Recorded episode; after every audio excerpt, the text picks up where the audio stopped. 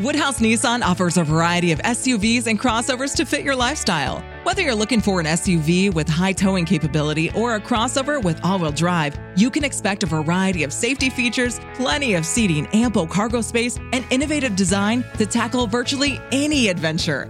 Explore the Nissan lineup of S U Vs and crossovers featuring Rogue, Rogue Sport, Kicks, Murano, Pathfinder, and Armada. Visit one of our two Nissan locations or shop online at woodhouse dot com.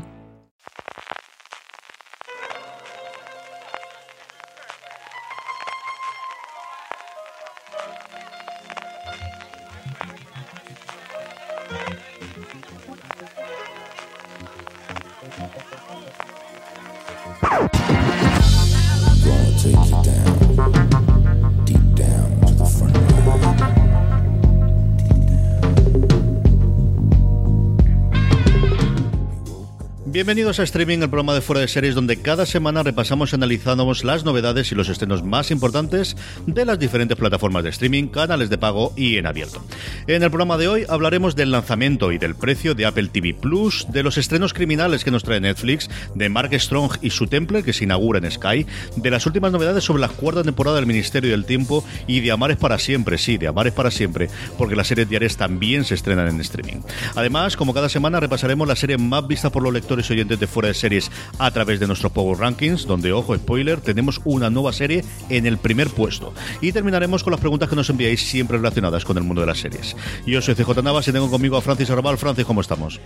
Pues aquí, preparando ya la ceremonia de los semis, C J, que es este domingo, la madrugada de este domingo nos llega ya, y aquí organizando para hacer una gran cobertura de Fuera de Series. Vamos a hacer un despliegue enorme para que todos los seguidores de Fuera de Series, los lectores, los oyentes puedan estar con nosotros esa noche, preparando cobertura en directo a través de redes sociales, también a través de la web.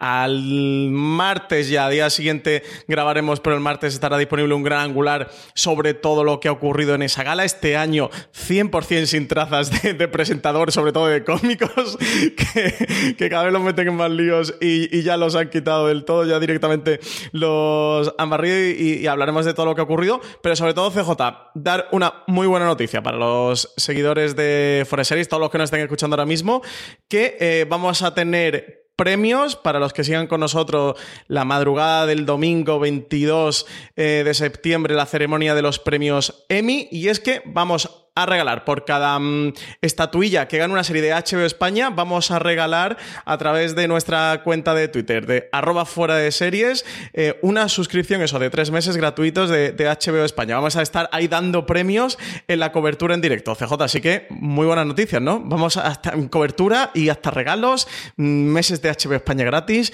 Yo ya no, no, no sé qué más vamos a hacer, esto ya es inmejorable. Pero una gala que sea, que sea bueno, pues la parte de, de, de la parte técnica que comentaba Francis, no tener presentador, que es bueno, yo creo que tiene que ser apasionante. Si Juego de Tronos mantiene y, y supera todas las, las estatuillas que ganó en su última temporada de estreno, a ver, el efecto Chernóbil si en Estados Unidos también ha sido el mismo que ha tenido en España. La comedia, si Julia Louis-Dreyfus puede ganar hasta el último estatuilla por la última temporada de V I P o Hay una nueva reina, yo creo que es una mmm, desde luego una ceremonia absolutamente apasionante y bueno, pues tiene ese plus añadido, ¿no? Desde que cada una de las estatuillas, como comentabas tú, que gane H B O España, vamos a, a sortear a través de redes sociales, siguiéndonos como siempre en Fuera de Series, que sabéis que ahí somos en todas, sea Instagram, sea Twitter o sea eh, sea Facebook. Eh, a través de, de Twitter sortaremos todas esas eh, bueno, pues, suscripciones gratuitas. Iremos contando a lo largo de la semana cómo podréis participar, pero eso, animaros a quedaros despiertos esta madrugada de los Emmy, esta cobertura que haremos en Fuera de Series, si, si sois fanáticos eh, de las series, pero adelantaros ya que vais a tener regalitos, que vais a tener premios en forma de estos tres meses gratis de, de H B O España. Durante la semana os iremos contando más cómo, cómo va a ser este, este concurso y cómo va a funcionar. Empezamos con las noticias, aunque dentro de nada pasará a tener su propia sección porque Apple presentaba por fin un poquito más de información sobre su Apple T V Plus, incluido el precio también, eh, Francis. Pues sí, ya teníamos, la semana pasada hubo Keynote, tuvimos allí a Tim Cook, el C E O de Apple, que por fin nos ofrecía datos concretos sobre su servicio de televisión, sobre sus servicios con producciones originales, este Apple T V Plus. Ya sabemos que se lanzará el primero de noviembre en más de cien países. C J, nos queda nada para empezar a gastarnos cinco euros al mes, cuatro con noventa y nueve, que es lo que va a costar este servicio. Va a tener una prueba gratuita de siete días y va a incluir una suscripción familiar de hasta seis miembros. Además, van a dar un año gratuito a todos aquellos que compren nuevos dispositivos. ¿Dónde vamos a poder ver las series de Apple? Pues ya han confirmado que se va a poder ver a través de la app del Apple T V, en iPhone, en iPad, en Apple T V, en iPod Touch, en Mac, en televisores Samsung, L G y Sony, en dispositivos streaming como el Amazon Fire T V y el Roku, además de la web eh, que han hecho de tv punto apple punto com barra es, si, si vas desde España, Que, que ya podéis entrar y os podéis eh, suscribir, podéis dar ahí vuestro correo para que os vayan manteniendo al tanto de, de las noticias sobre el servicio de Apple. También confirmaron que van a permitir las descargas de sus contenidos para verlos sin conexión, que van a estar disponibles en máxima calidad en cuatro K H D R y Dolby Atmos. Hablaron también un poquito del modo de estreno de sus series. Parece que apuestan por un sistema mixto. C J, lo comentábamos, lo debatíamos semanas atrás uh-huh. en streaming de cómo lo harían, los rumores, eh, las la informaciones que apuntaba Bloomberg. Bueno, al final parece que va a haber un modelo mixto, que algunas de sus series, parece que la mayoría eh, se van a lanzar con una disponibilidad de tres episodios el día del estreno, tres de golpe, y el resto uno nuevo cada semana, mientras que otras series, que parece que serán un porcentaje menor, eh, sí que se van a estrenar completas bajo demanda.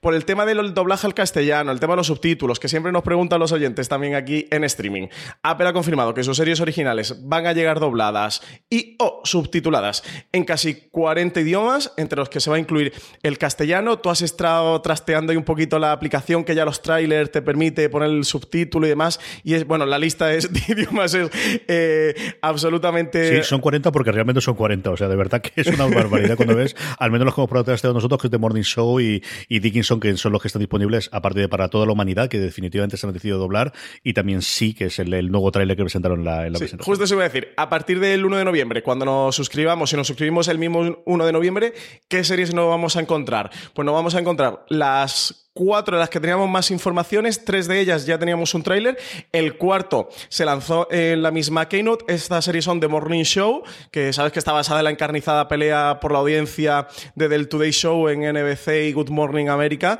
en A B C. Es la serie que está protagonizada por Reese Witherspoon junto a Jennifer Aniston y Steve Carell sobre el competitivo mundo de los eh, magazines. También tenemos Dickinson, la historia que va a explorar la juventud de la poetisa Emily Dickinson.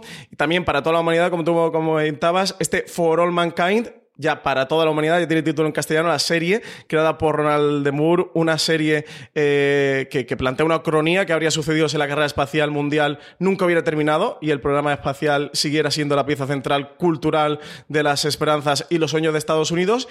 Y la cuarta serie, un espectacular tráiler. Desde luego, la serie C J, yo creo que coincides conmigo, donde se han gastado el dinero, o al menos en la que sabemos que se han gastado todo el dinero del presupuesto de Apple para sus originales, como es, sí, una distopía posapocalíptica con Jason Momoa, el Acumbiru ha diezmado a toda la humanidad y la ha dejado ciego. Eh, pero C J, creo que para hablar de este tráiler tenemos aquí a una persona que lo pudo ver, eh, a Jason Momoa, no sé, en veinticinco metros o algo así de grande. Sí, porque Francis y yo lo vimos dentro de nuestra casa, como tantísima gente, a través de, de la, del streaming que hizo eh, Apple por primera vez también en YouTube, que, que creo que tuvo el segundo o tercer récord de más gente simultáneamente, pero hubo mil elegidos que estuvieron en el Steve Jobs Theater y ahí estaba, como últimamente es habitual, y de lo cual yo me alegro muchísimo, muchísimo que la buena gente esté en el Steve Jobs Theater. Pedro Aznar, director de Applesfera. Pedro, ¿cómo estamos? Hola, muy bien. Tratando de superar el jet lag, pero contento, que es lo que tiene que ser. Momoa en veinticinco metros es mucho Momoa, ¿no, Pedro? Bueno, aquello era un espectáculo, como, como dice... Bueno, es... es no sé to- por dónde empezar a explicarlo, porque es una completa barbaridad.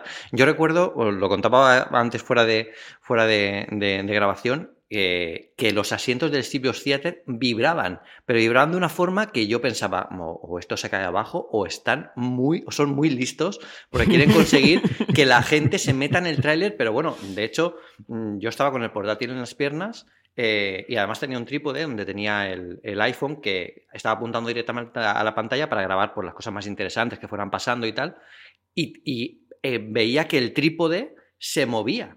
Digo, se me va a caer el iPhone en, en plena Keynote y me va a tocar ir al chino que tengo enfrente y decirle perdona. Ese se me ha roto. O sea, era, fue tremendo. La calidad de imágenes espectacular de aquella pantalla. La verdad es que este año tuvimos muy buen sitio. Hicimos ahí muy buen trabajo de incursión en plan Bueno, en plan escuadrón de asalto. Ya hicimos un directo en Instagram donde se pudo ver en directo eh, cómo nos dividimos por flancos. Ángel Jiménez custodiaba un flanco derecho, yo cogía a Víctor, Víctor, sígueme. Y bueno, aquello fue, aquello fue tremendo. Pero sí, sí, la verdad es que el tráiler es espectacular. Eh, todos dejamos de escribir cuando, cuando, para ver el tráiler de, de, lo, de lo impactante que fue. Y la verdad es que, bueno, nos dejó con muchísimas ganas de más. Pedro, ¿cómo fue la recepción de la sala? Yo creo de las dos cosas grandes, porque hay otras que, que conocimos después a través de la nota de prensa, que es mucho más extensa, como también suele ser de Apple, de lo que se presenta en la propia presentación. Eh, ¿Cómo fue el, el, la recepción? Yo creo que fundamentalmente del precio y de ese hecho de que si compras cualquier cacharro que sea capaz de revolucionar Apple T V Plus, vas a tener un año de, gratuito. ¿Cómo fue la recepción en la sala de esas dos noticias de lo que hizo Apple? Bueno, pues como ha contado Francis, eh, eh, allí era prácticamente un... ¡Wow! O sea, toda la gente, cuando, sobre todo cuando dijeron el tema de, de que daban un año gratis a cualquiera que comprara un nuevo dispositivo de Apple, eh, iba a tener un año gratis en Apple T V Plus, todos dijimos, mmm, vaya tela, porque claro, eso posiciona a cualquiera que a partir de, del primero de noviembre compre cualquier dispositivo de, de Apple, ya va a tener Apple T V Plus de serie. Y lo va a convertir en usuario durante un año. O sea, estar en un año en una plataforma en streaming prácticamente te, te hace que lo, lo, lo metas en el libro de familia.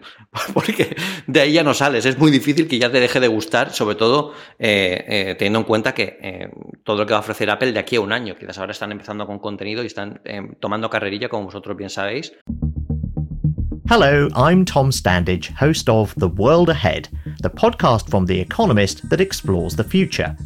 Over eight weekly episodes, starting on November the twenty-eighth, I'll be talking to economist journalists and special guests to get expert insights into the year ahead. We'll explore critical themes from soaring inflation and the impact of the war in Ukraine to chaos in the energy markets and China's uncertain post-pandemic path. Topics include, has China peaked? What does the war in Ukraine mean for the fight against climate change? How will economies cope with looming recession? Will passwords be replaced by pass keys? And just how exactly do forecasters predict the future?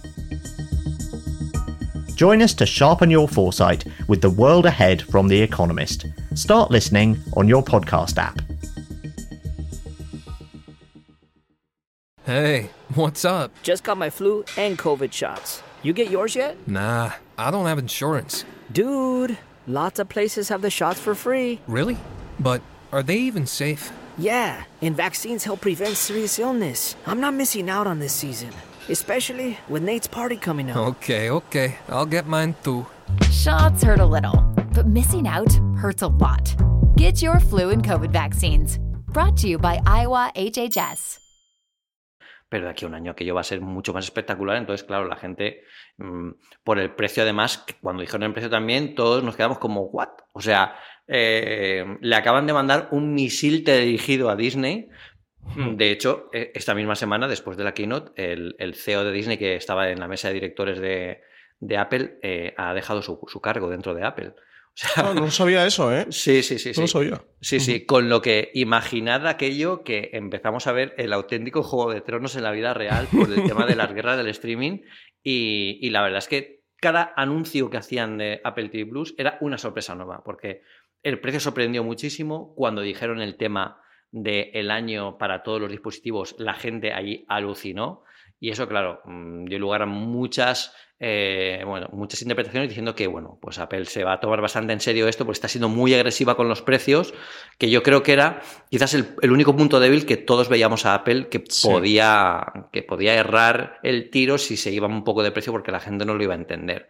Pero parece que sí que lo entendió. Luego el tráiler de sí, pues ya lo quitó todas las... todas las, las, las vamos, todas las dudas que teníamos, como dice Francis, y, y fue absolutamente alucinante. O sea, ya, a mí me encantó el, el, el diseño todo. Me, me recordó mucho a Juego de Tronos, una mezcla así de Juego de Tronos, El Señor de los Anillos y Aquaman. es, no sé, me, me gustó mucho el, el, el ambiente. Yo creo que va a tener, va a ser much, mucha carga de misterio eh, y, y van a empezar bastante fuerte. Y lo, y lo bueno es que empiezan ya, que es la otra gran noticia, empiezan ya prácticamente. Sí, Nos sí, quedan sí. un poquito más de mes y medio para, para empezar a verlo, lo que es un alucinante. Bueno, es alucinante.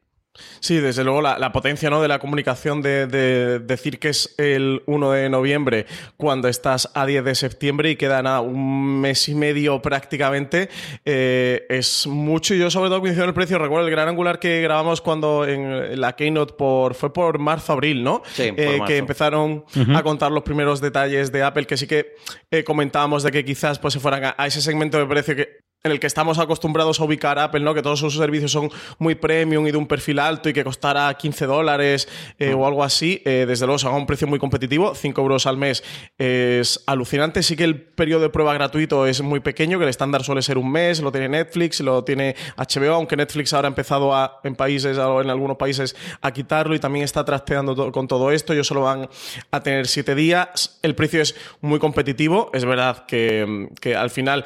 Eh, denota que se meten en las guerras del streaming eh, de lleno, y, y las guerras del streaming en gran parte pasan eh, por el precio, y ellos han venido a luchar. Apple tiene la gran desventaja que no viene con un gran catálogo eh, histórico como si va a hacer Disney o como uh-huh. H B O Max o la plataforma de N B C Universal, otro tipo de plataformas que o bien han comprado catálogo o por ser un, una de las major, uno de los estudios clásicos de Hollywood, ya tenían un gran catálogo que aportar, tanto de cine como de series de televisión.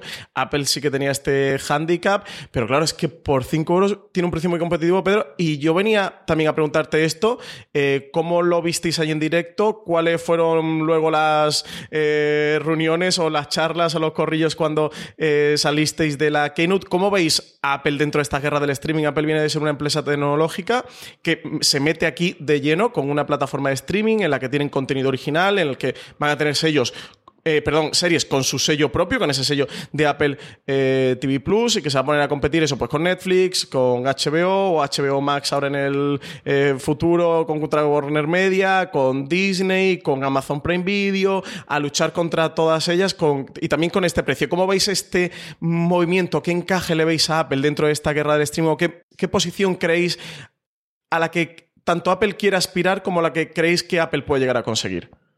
Pues de esto se ha hablado mucho, sobre todo después de la, de la presentación. Tuvimos eh, la, la suerte de grabar un podcast en el, en el podcast estudio dentro del Apple Park. O sea, entramos dentro del anillo del Apple Park. Hay una sala que supera los límites de la imaginación, donde había micros y todo el tipo de hardware, comida. Aquello era, era, era muy bonito, todo, todo muy perfecto. Y ahí grabamos un podcast, eh, Francesc Brasero, eh, que es el jefe de tecnología de La Vanguardia, Eduardo Arcos de Hipertextual, Ángel Jiménez del Mundo y yo, y estuvimos comentándolo en un podcast que dimos en tres partes, nada más acabar la keynote, o sea que era, era todo como muy fresco. Y eh, allí lo que dijimos un poco es que no sabemos muy bien, eh, eh, eh, lo que pensábamos antes de la keynote era, bueno, pues eh, a ver cómo convencen a la gente para que se suscriba, y lo que decíamos después es, eh, ¿quién no se va a querer suscribir? Porque, claro, entendemos que los contenidos, como tú dices, son muy distintos. Quizá se, la gente entienda más una suscripción a Disney porque tiene, claro, tienes la baza de que tienes muchas series infantiles, que eso, la, la vertiente familiar siempre atrae mucho a la gente con, que tiene hijos o nietos uh-huh. o sobrinos para, para tenerlo en casa. Pero también está la parte de, de, de series de alta calidad como tiene Disney, eh, perdón, como tiene eh, Apple. Eh, también va a tener eh, cosas de Barrio Sésamo, va a tener contenidos infantiles, con lo que está muy bien. Por ese precio, casi es un precio por impulso, que además va a estar en, en todos los nuevos dispositivos. Eh, y sobre todo porque parece que Apple va a cuidar mucho a los creadores. Yo allí estuve...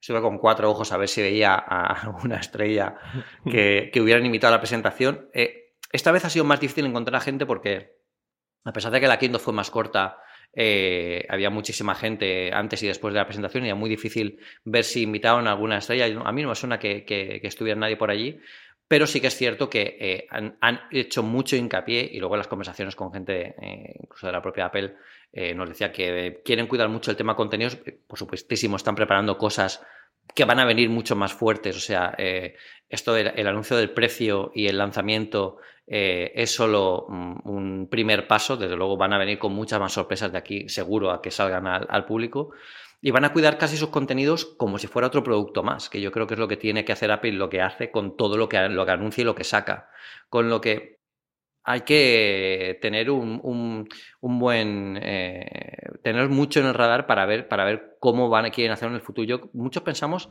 eh, que quizás Apple no quiera ser eh, una Netflix al uso, o, eh, quizá quiera ser más una H B O, cuidar más los contenidos, uh-huh. entendiéndose en el sentido de que quiere cuidar más los contenidos, quiere eh, controlar más el mensaje que da como, como plataforma, eh, y sobre todo porque, claro, tienen los grandes creadores que son prácticamente los intelectuales en todo esto, en el mundo este de, de, de los de los del medio audiovisual, y, y tiene contenidos, pues eso, que va a ser, van a ser bastante potentes. Y ya os digo que en una keynote como esta o una keynote como la de la conferencia de desarrolladores, si os acordáis, también vimos el primer tráiler de Para Toda la Humanidad, lo vimos al empezar la keynote de desarrolladores, que claro, fueron inteligentísimos en poner un tráiler de ese tipo a un público que eminentemente es muy techy sobre la llegada del hombre a la luna, pero que llegan realmente los rusos, no los americanos. O sea, todo está muy medido, tienen controlado muy bien los pasos que quieren dar, aunque a veces nos parezca que van eh, dando...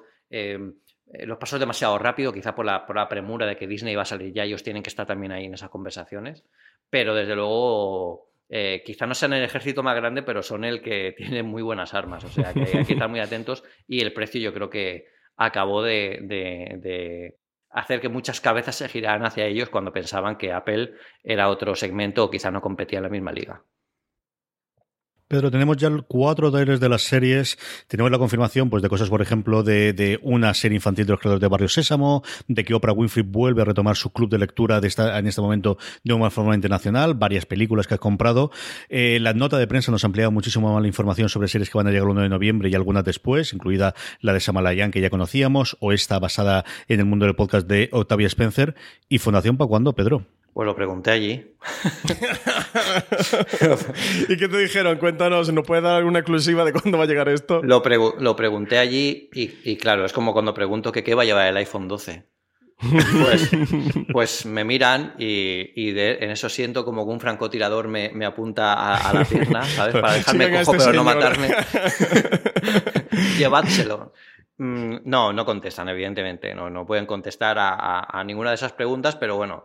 Eh, no sé, es, es algo que tiene que llegar porque, porque, no sé, está todo pillado ya, pero o sea, los actores, el director, la, se sabe.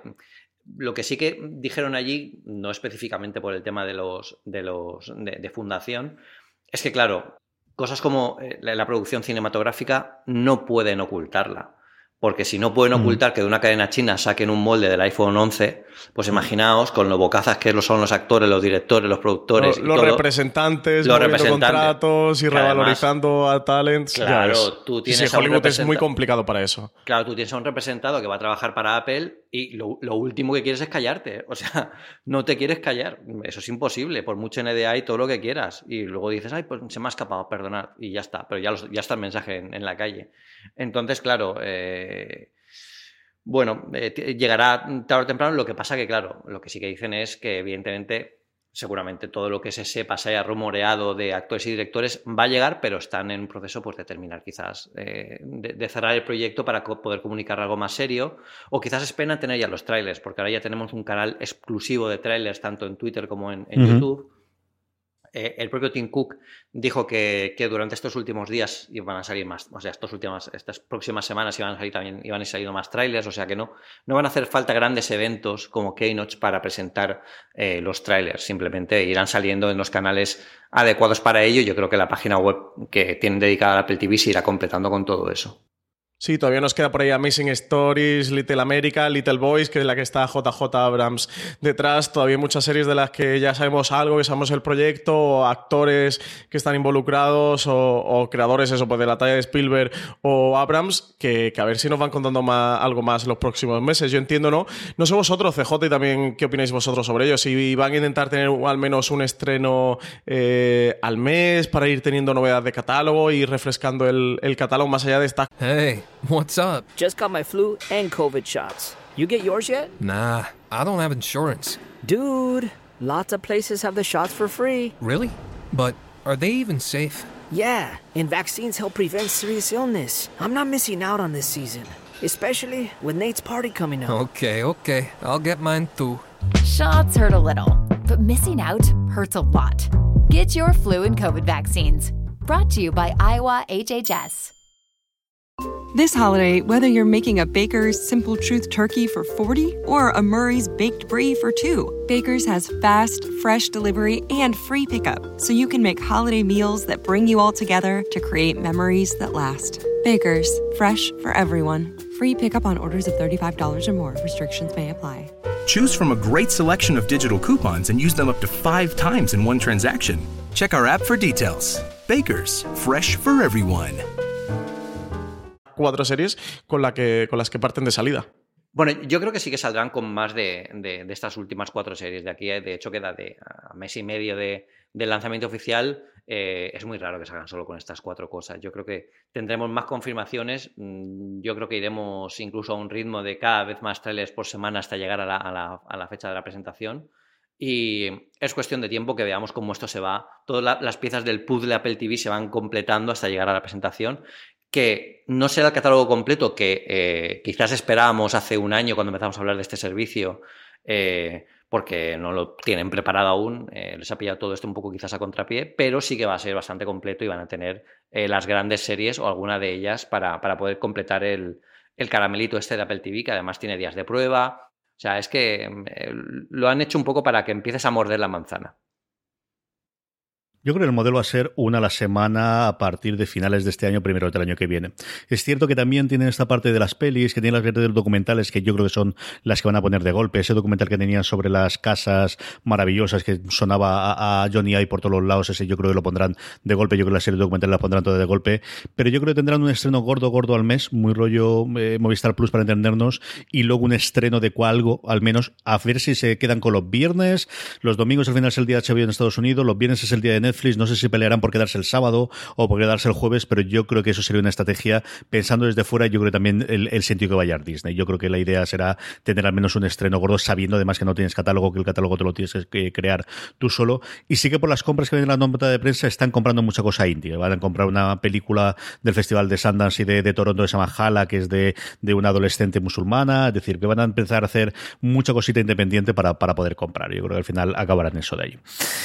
Don Pedro Aznar, muchísimas gracias por haber estado con nosotros. Podéis seguir a Pedro en Twitter como Pedro Aznar, eh, leer todo lo que va a escribir evidentemente sobre la keynote en Applesfera, y luego si queréis saber un poquito más de lo que pasó en esa keynote de Apple, Pedro y yo hacemos de una forma regular una cosa más, el podcast Una Cosa Más, en el que esta semana hablaremos largo y tendido de todo lo que nos trajo la keynote. Pedro, un abrazo muy fuerte, hasta la próxima vez. Un abrazo, gracias a todos. Mil gracias, Pedro, por estar aquí con nosotros. Siempre es un placer ¿eh? tenerte para hablar de, de Apple y de muchas más cosas. Cuando queráis, esos sillones que vibran me emocionan a mí también. A mí ya me has dejado con ganas de probarlo, ¿eh? A partir de ahora, cuando haya un cine, voy a, de, voy a demandar que dónde están estos altavoces del Steve Jobs Theater. O, o, ojalá, ojalá pudieran entrar todo el mundo al Steve Jobs Theater y vivir aquello, porque de verdad es un pedazo de cine. Y eso que no es muy grande, ¿eh? Que he visto cines más grandes, pero no con ese alma que corre por ahí, ese espíritu tan bonito.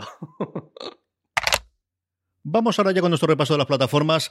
Amazon Prime Video, Francis, estrena el dieciocho de septiembre Modern Love. Inspirada en la popular columna homónima del New York Times, en cada uno de los ocho episodios de media hora de duración que va a tener Modern Love, se van a recrear algunas de las historias más populares de dicha columna, con un reparto C J mmm, absolutamente estelar. Van a pasar Apabullante. Por estos ocho episodios Anne Hathaway, Andy García, Tina Fey, Andrew Scott, Dev Patel, Christine Milioti y entre muchísimos otros grandes actores para explorar el amor en todas sus formas. Hablan muy bien los críticos. Es cierto que al final, cuando es una serie antológica, claro, si te han puesto los mejores episodios y luego los otros son flojitos, está complicado, pero las críticas que he visto de Estados Unidos hablan muy bien. Hablaban extraordinariamente bien de, de Anne Hathaway y de Milioti, la entrevista, o la, mejor dicho, el panel que hicieron la T C A presentando la serie en verano. Bueno, hasta el punto de que todos los críticos de cabecera que sigo yo decían, por Dios, que le den una serie ya dos y que la hagan juntas, que estuvieron realmente encantadoras. Fue una de las grandes sorpresas de la T C A, de, de esto que yo suelo encontrar a los críticos, de siempre hay una o dos series que se le tenía un poquito de, bueno, vamos a ver qué ocurre, y que a partir de ahí genera mucho más ruido. Es cierto que se entrena en una semana, como veréis después, con muchísimo estreno importante, pero, pero es una serie, yo creo que, que puede encontrar su hueco y que puede darle un puntito más a este Amazon Prime Video, que poco a poco empieza a coger fuerza y empieza a ser conocido eh, por, por, por la gente que ya lo está pagando, que es la segunda parte divertida que tiene Amazon Prime Video.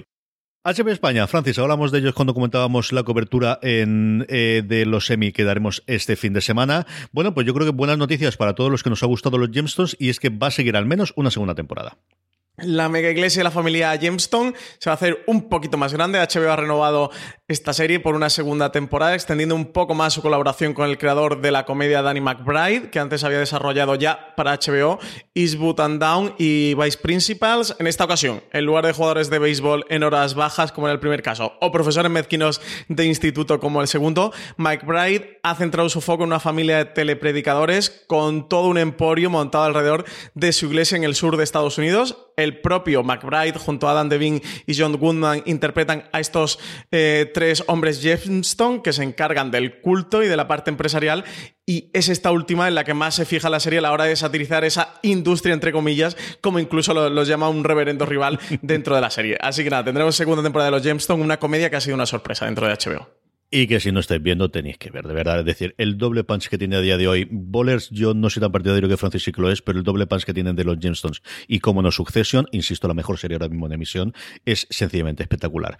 Batwoman, teníamos curiosidad por ver quién se va a quedar con la última producción de la Roverso, del Berlantiverso, del Delceverso, como queramos verlo, pues finalmente es H B O España la que se lleva el gato al agua y va a estrenarla el siete de octubre, Francis. La última superheroína en aterrizar eso en el arroverso, C J, como tú dices, Berlantiverso, Deceverso, esto, esto tiene, hay muchos versos dentro de todo esto. Fue la última superheroína en, en aterrizar aquí por, por este universo creado televisivo de D C es Kate Kane, alias Batwoman, encargada de velar por la seguridad de Gotham mientras Batman está desaparecido. Batwoman es la serie que va a contar sus peripecias y que eso, va a aterrizar en H B O España el siete de octubre, un día después de su estreno en D C W.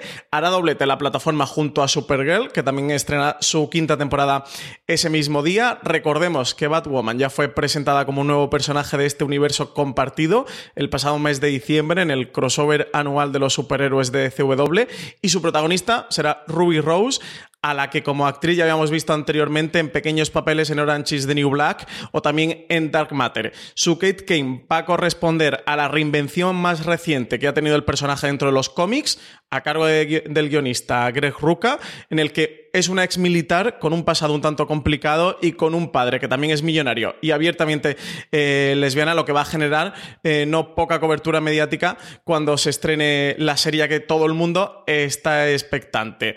Eh, Kate va a decidir dentro de la serie vestir el traje de Batwoman ante el misterioso abandono de Bruce Wayne eh, de Gotham, y esto pues la va a llevar a enfrentarse a una villana aún más misteriosa que va a ser Alice, con una estética de personaje de cuento de hadas y que oculta más de un secreto. Llevábamos con la cosa muy tranquila en el universo Juego de Tronos, de hecho las últimas noticias eran todas las que quieren ser la nueva Juego de Tronos más que la propia franquicia, y potencial de notición, Francis, está todo muy incipiente, pero parece que hay un pasito más allá en tener un segundo spin-off en el universo de Juego de Tronos. Pues esto parece que George R. R. Martin está trabajando en un segundo spin-off que contaría el origen de la casa Targaryen, de la que Daenerys eh, fue su última descendiente. Según adelantaba Deadline, que ha sido quien, quien ha dado la exclusiva, eh, aún sin confirmación oficial por parte de H B O, tengamos esto en cuenta, la cadena estaría cerca de dar luz verde a la grabación de un episodio piloto en base a este trabajo de George Martin, que ya estaría desarrollado y que tendría un primer guión listo, pero eso primero tendría que aprobarse eh, la grabación y luego ver si ese piloto tiene o no potencial para que siga adelante eh, como serie. En esta ocasión, Martin ha contado con la, con la colaboración de Ryan Condal, co-creador de la serie de ciencia ficción Colony, y esta nueva serie, sin título definido por el momento, estaría basada en el libro creado por el propio George R. R. Martin, escrito por él, Fuego y Sangre, que el autor publicaba el año pasado en torno a Navidad y que situaría su acción trescientos años antes de los eventos de Juego de Tronos. El proyecto no formaría parte de aquella remesa, ¿te acuerdas, C J, de precuelas en las que empezó a trabajar uh-huh. H B O en un principio, cuando ya Juego de Tronos eh, vaticinaba su final y ya tenía puesta fecha para su octava y última temporada, sino que sería una nueva propuesta que habría surgido a posteriori? Así que a ver qué tal. Eh, aquí, cuando se publicó el, el libro de, de Martin, eh, yo entendía que no había ninguna posibilidad de que esto no lo hubiera escrito para que, para que fuera serie de, de H B O, porque se dejó los libros aparcados de Juego de Tronos, de Canción de Hilo y Fuego, mejor dicho, entre medias, y es verdad que, que sí que estuvo publicando los cuentos de Dan Kier, que también los publicó entre medias, pero aquí os puedo prometer, y prometo porque tengo el tocho en mi casa, que es un buen libro, ¿eh? De aquí te dan un, un, una serie de varias temporadas, C J. Yo aquí lo tengo, vamos, lo estoy mirando desde donde estoy grabando ahora mismo, estoy viendo el libro y mira, pues igual es para llevármelo este con, con el retiro espiritual que tengo esta semana para, para leérmelo y evaluármelo, que además lo tengo en inglés, aparte del, de la versión en español. Eh, sí, lo que comentabas tú, ¿no? Al final tenemos esas cinco. Martin ya medio apuntaba estas cosas que ves a posteriori de, en uno de los posts suyos que hablaba de una serie más. A ver, yo creo que tendrá el desarrollo. Es cierto que ya está, parece grabado el primer piloto y que se está montando ahora el, el piloto protagonizado por Naomi Watts, pero bueno, que, que al final Juego de Tronos tiene muchísimo, muchísimo recorrido y que H B O lo que espera es que la nueva Juego de Tronos sea uno de los spin-offs de Juego de Tronos, como todo puedes comprender. Pues, Movistar Plus, Francis, de este tipo de cosas que dices, ¿cómo es posible que esto no exista ya? Y es que prepara una serie documental del Palmar de Troya. Un terreno de unos tres mil quinientos metros cuadrados, a alberga en mitad de la provincia de Sevilla la Basílica de la Iglesia del Palmar de Troya, rodeada por un muro de cuatro metros de altura que la hace impenetrable. Es nada más y nada menos que la sede de la Iglesia palmariana, una escisión del catolicismo que durante décadas ha estado envuelta en polémica. ¿Secta o religión? Esa es la gran pregunta y eso es lo que pretende desentrañar El Palmar de Troya, una serie documental de cuatro episodios producida por Movistar Plus en colaboración con cien balas de MediaPro Studio y noventa y tres metros, que se verá próximamente en Cero. Un turbio comienzo de la Iglesia, financiación cuestionable, anécdotas inverosímiles y acusaciones delictivas serán al uno de los mimbres de este producto que va a contar con testimonios de primera mano. Yo recuerdo intentar informarme, claro, en un mundo pre-internet de qué era esto de Palmar de Troya en un viaje, yo juraría que era de, no, no del instituto, del instituto recuerdo ahora, estoy recordando una de las imágenes de las fotos que tengo en Sevilla y tuvo que ser pues en, en, en, en tercero o cuarto de secundaria o primero o segundo de U B U P, ir para allá y decir, y paró el autobús, o ya no recuerdo si era le da la vuelta, y en el fondo se veía el Palmar de Troya y decir, pero ¿esto qué es? ¿Y qué hace aquí en medio? ¿Pero quién ha construido esto? Y me dijeron, eso es el Palmar de Troya, ¿y esto qué es? Y empezar a investigar, pues digo, hace veintitantos años. De estas cosas tiene que haber algún documental previo segurísimo, pero es curiosísimo que no se haya hecho nada hasta el día de hoy. Cuenta o tiene pinta de ser una eh, pues eso, una apuesta muy personal por, por el creador, y es de estas cosas que yo estaré, vamos, no el día uno, porque esta sí que suplicaré, rogaré a Movistar Plus que me pase los screeners antes y poder verla. Es un proyecto de tiene verdad apasionante, que tiene pinta apasionante. Sí, sí, sí. Después de Muerte, León y El Pionero, tiene pinta de ser nuestra nueva obsesión. Sí, como tenga alguien que pueda contar las cosas de dentro, ¿no? Porque aquí, evidentemente, los, los suyos pueden contar con testimonios de gente que ya está metido dentro de la Iglesia palmariana. Espectacular, pero de verdad es que si no habéis visto nunca, y esto suena chino, buscar simplemente las imágenes de lo que es el edificio principal en internet es una cosa, pues eso, imaginaros ahora un chiquillo de dieciséis años en medio de la carretera de Sevilla y que de repente había esto aquí en medio, poco menos que el Vaticano. Yo, de verdad, es una de las cosas que recuerdo impresionarme en, en mi vida de edificio y decir, esto que leche es lo que hay aquí. Netflix, Francis, madre mía de mi alma, qué semanita nos trae Netflix, la de Dios es Cristo de estrenos para el veinte de septiembre, porque todo llega el viernes. Lo primero que tenemos es la primera temporada de Bard of Blood. Llega a Netflix su propio Jack Ryan, porque creo, C J, que ya lo podemos definir así, a falta de verlo, pero podemos definir que es el Jack Ryan de Netflix. Es un thriller de espías indio, basado en la novela de título homónimo de dos mil quince, en el que durante ocho episodios vamos a seguir a un ex agente de la R A W, que es, no os preocupéis, os voy a explicar qué es, es la Agencia de Inteligencia India, la he tenido que buscar en Wikipedia, eh, para, para que todos nos enteramos, que regresa con una nueva misión secreta para rescatar a, a cuatro agentes capturados en Baluchistán. Así que llega este Bard of Blood, veinte de septiembre, junto a C J, October Faction. Esta tiene muy buena pinta y además esta creo que a ti y a mí nos va a, nos va a gustar. Uh-huh. Adaptación del cómic de título homónimo creado por Steve Niles y Damian Worm, que mezcla fantasía, ciencia ficción y un buen puñado de terror, que ha sido descrito como una mezcla entre la familia Monster y los cuatro fantásticos, y la serie se va a centrar en una pareja de cazadores de monstruos ya experimentados que después de la muerte prematura del padre de uno de ellos va a regresar a su hogar en el norte del estado de Nueva York con sus hijos adolescentes, y mientras la familia se va a enfrentar a nuevas e inoportunas situaciones, los protagonistas van eh, a ocultar o deben ocultar sus identidades como miembros de una organización secreta que se ocupa de todas las cosas paranormales, malévolas y monstruosas, al mismo tiempo que descubren que su nuevo entorno de pueblo pequeño no es tan idílico como va a parecer.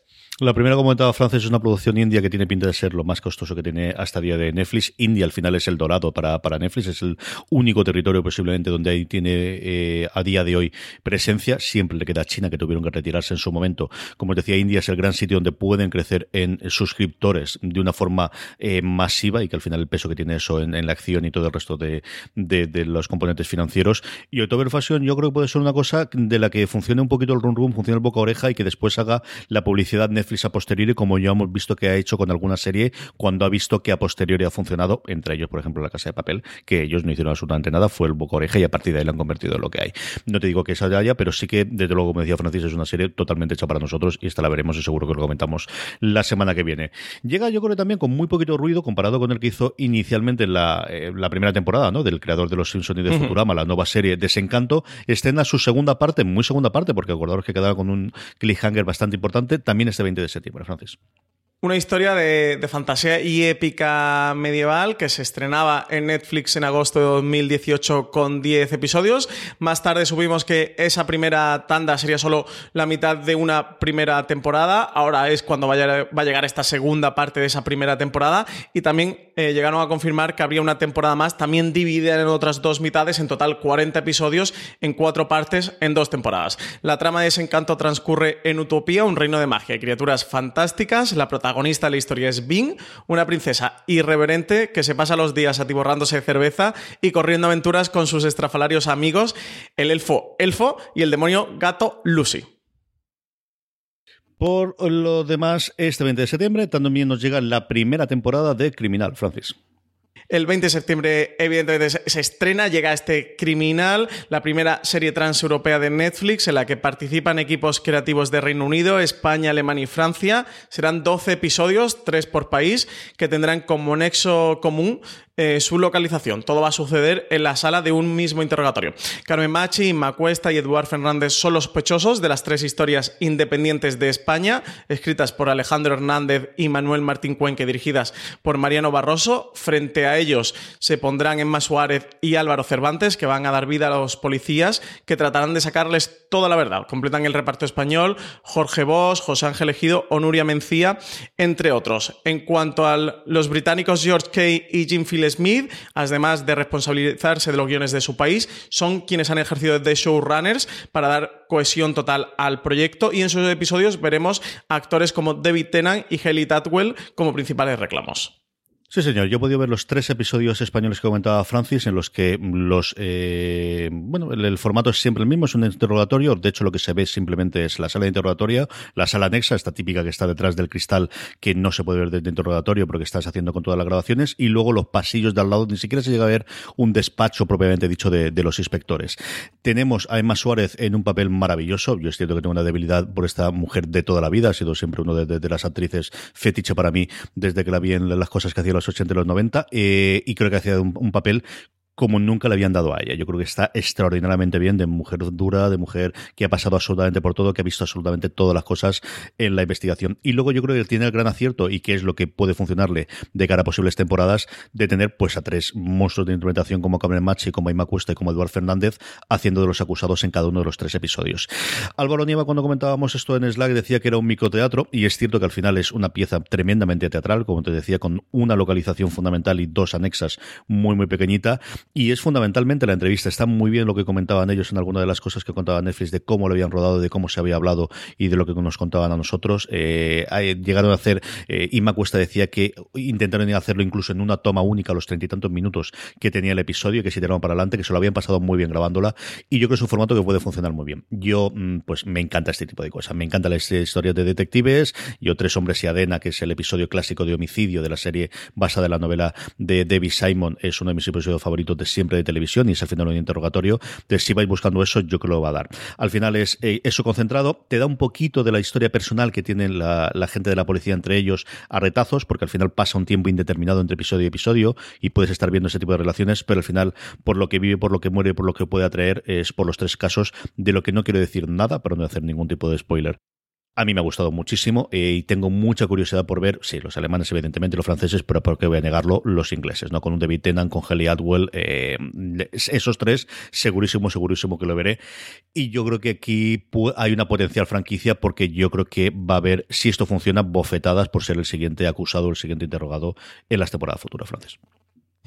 A ver qué tal, a ver Criminal eh, cuando se cuando llegue, que yo todavía no he podido ver nada como tú. Estoy que no me da la vida esta semana, ¿eh? Lo, lo estarán notando los oyentes de las poquitas series que hablo, y ya no te digo de Screams porque es que no me está dando la vida con tanto lío y tanto trabajo estas semanas. Lo que sí tenemos, C J, también son primeras impresiones de Valentina Morillo, que ya ha podido ver en unos cuantos episodios de Creedme, este Unbelievable que hablábamos la semana pasada, el que tú y yo no hemos podido ver nada, pero que a ella le ha encantado, ¿eh? La sitúa entre ya sus tres series favoritas De, de lo que llevamos de año.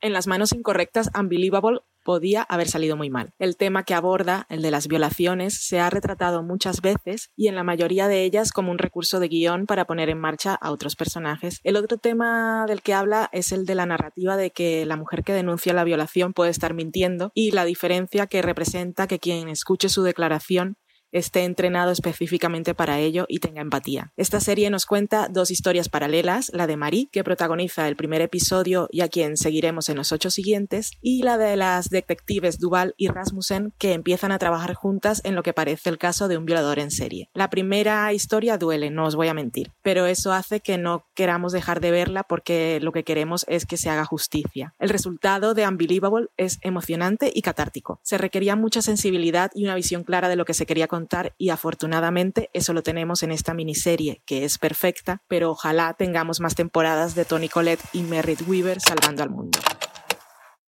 Le he contado a Valentina y le ha encantado a todo el mundo de la redacción que la ha visto hasta ahora. La tenéis ya disponible en Netflix, y esta también puede ser potencialmente una de las que creen Run Run durante estas próximas semanas. Le seguiremos la pista y esta sí que veré yo seguro para poder comentaros algo la semana que viene.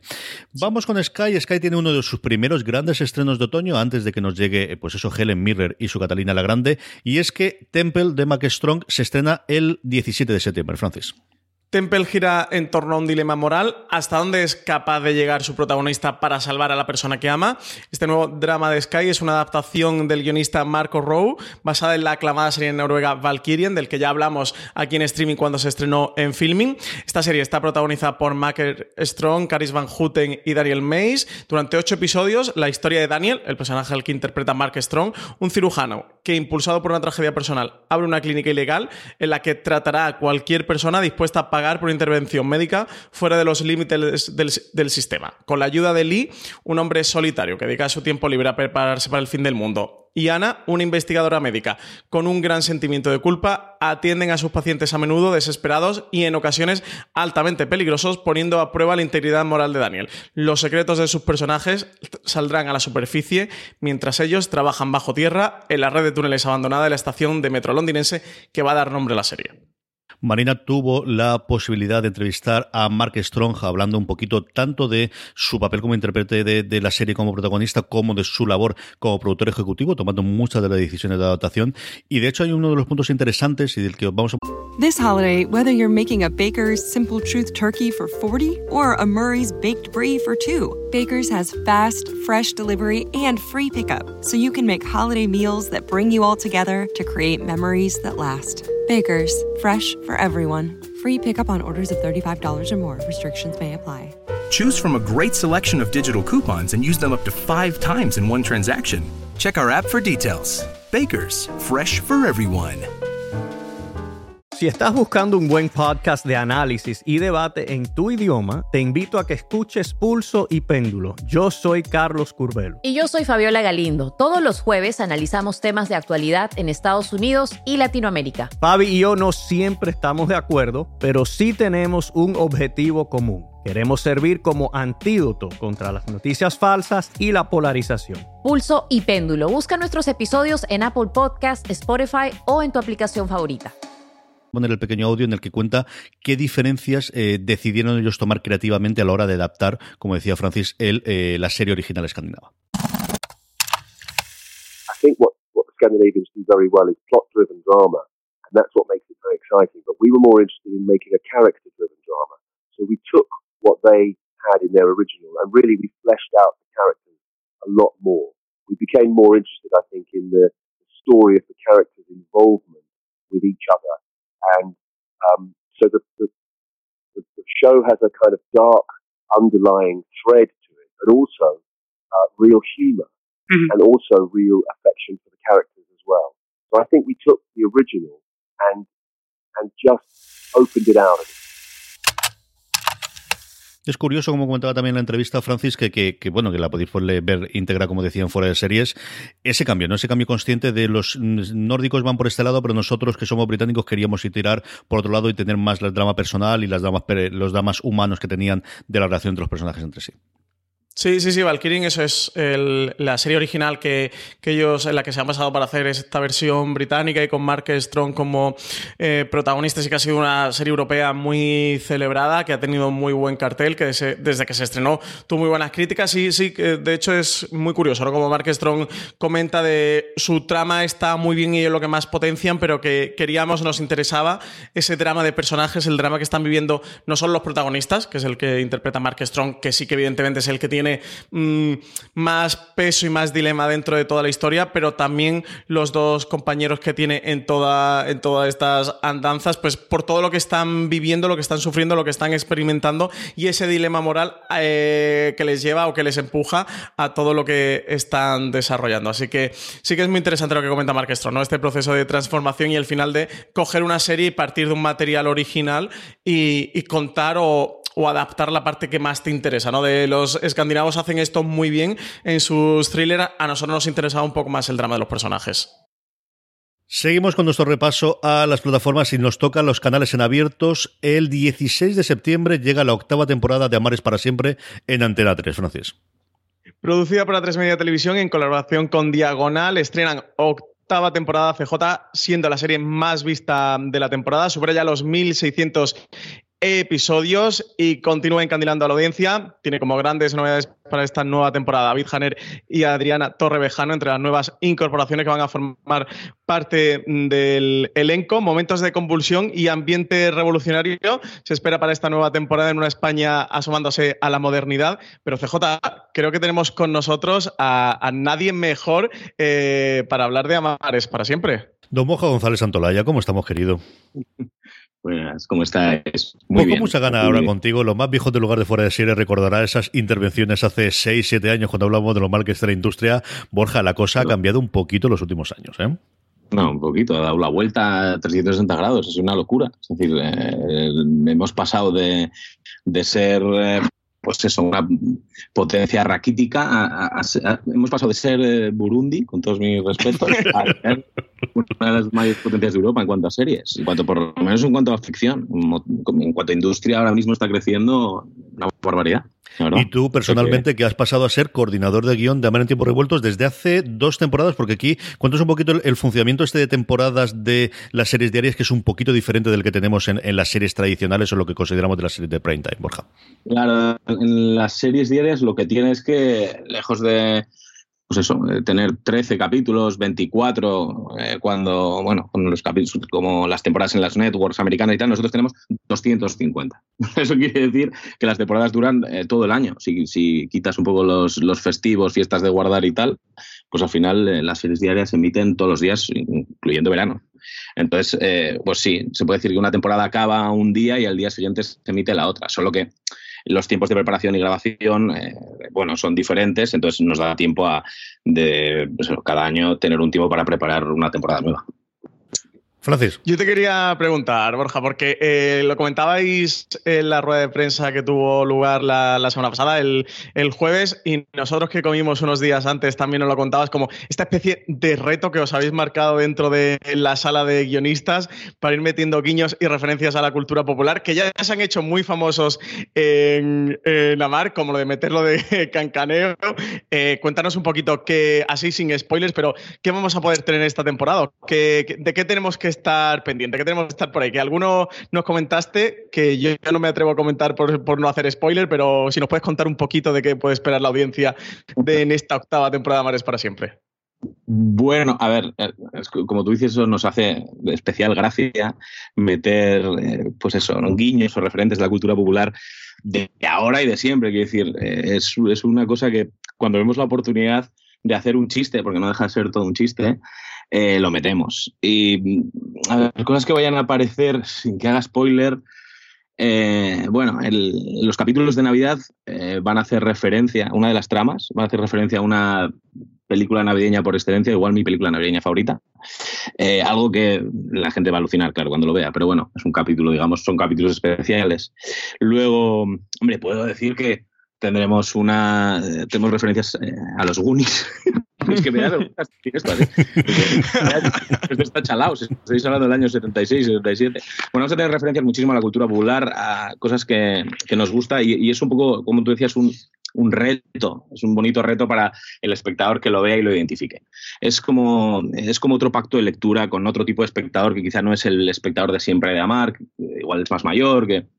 Esto es para la gente joven que nos ve mucho y, y precisamente por eso lo hacemos. Porque hicimos un par de ellos el año pasado, pusimos a Anabel Alonso eh, recordando el personaje de Dory de, de Buscando a Nemo y tal. Y claro, eh, tuvo tanta repercusión que dijimos, vamos a seguir haciéndolo. Y entonces, bueno, pues a ver, a ver lo que se encuentra la gente. Yo, eh, va, va a haber cosas, va a haber cosas interesantes. Bueno, yo te quería aquí hacer una encerrona directamente eh, en, en directo, Borja, que es que metáis un guiño, que metáis una referencia a Fuera de Series. O sea, eh, esto tiene que por ahí aparecer. ¿Eh? Yo te lanzo el reto. Tarde vas, majo. Tarde vas. ¿Hay, hay ya cosas? ¿Se está, se está preparando? Sí, sí, sí, por supuesto. Es decir, bueno, eh, ya hay cosas. Ya no, no puedo desvelar mucho, pero... Eh, o sea, podemos, eh, podemos dar la exclusiva... Eh, tiene mucha presencia, Málaga la tendrá y, eh, bueno, es decir que algunos nombres de algunos componentes de Fuera de Series eh, estarán. Serán personajes, por supuesto, pero serán personajes. ¿Podemos dar, Borja, la exclusiva de que Fuera de Series va a aparecer en la octava temporada de Amar es para siempre? Eh, damos la exclusiva, se tiene. Bueno, pues invitamos a todos los oyentes que, que vean todos los días Amar es para siempre, eh, de lunes a viernes, que además ahora también está este año en el A tres Player Premium, en el lanzamiento de la plataforma de A tres Media, a que pillen el guiño. Y C J, digo yo, que quien primero nos, la, nos mande por Twitter eh, que haya pillado el guiño a Fuera de Series, habrá que mandarle algo, ¿no? Unas camisetas de Fuera de Series, unas tazas, algo habrá que hacerle, ¿no? Pues nada, desde ya luego lo sabéis. Que sí, desde luego que sí. Convocamos, convocamos aquí que pilléis la referencia en Amar es para siempre y que nos la mande por Twitter, por arroba Fuera de Series, eh, le mandaremos un regalito de, de Fuera de Series por pillar ese guiño eh, dentro de Amar es para siempre. Que nos hace mucha ilusión, ¿eh, Borja? Que lo sepas. Ay, genial, genial. No, no, a mí, a mí más, más ilusión me hace a mí eh, complaceros de esta manera, Fuera de Series. Por Dios.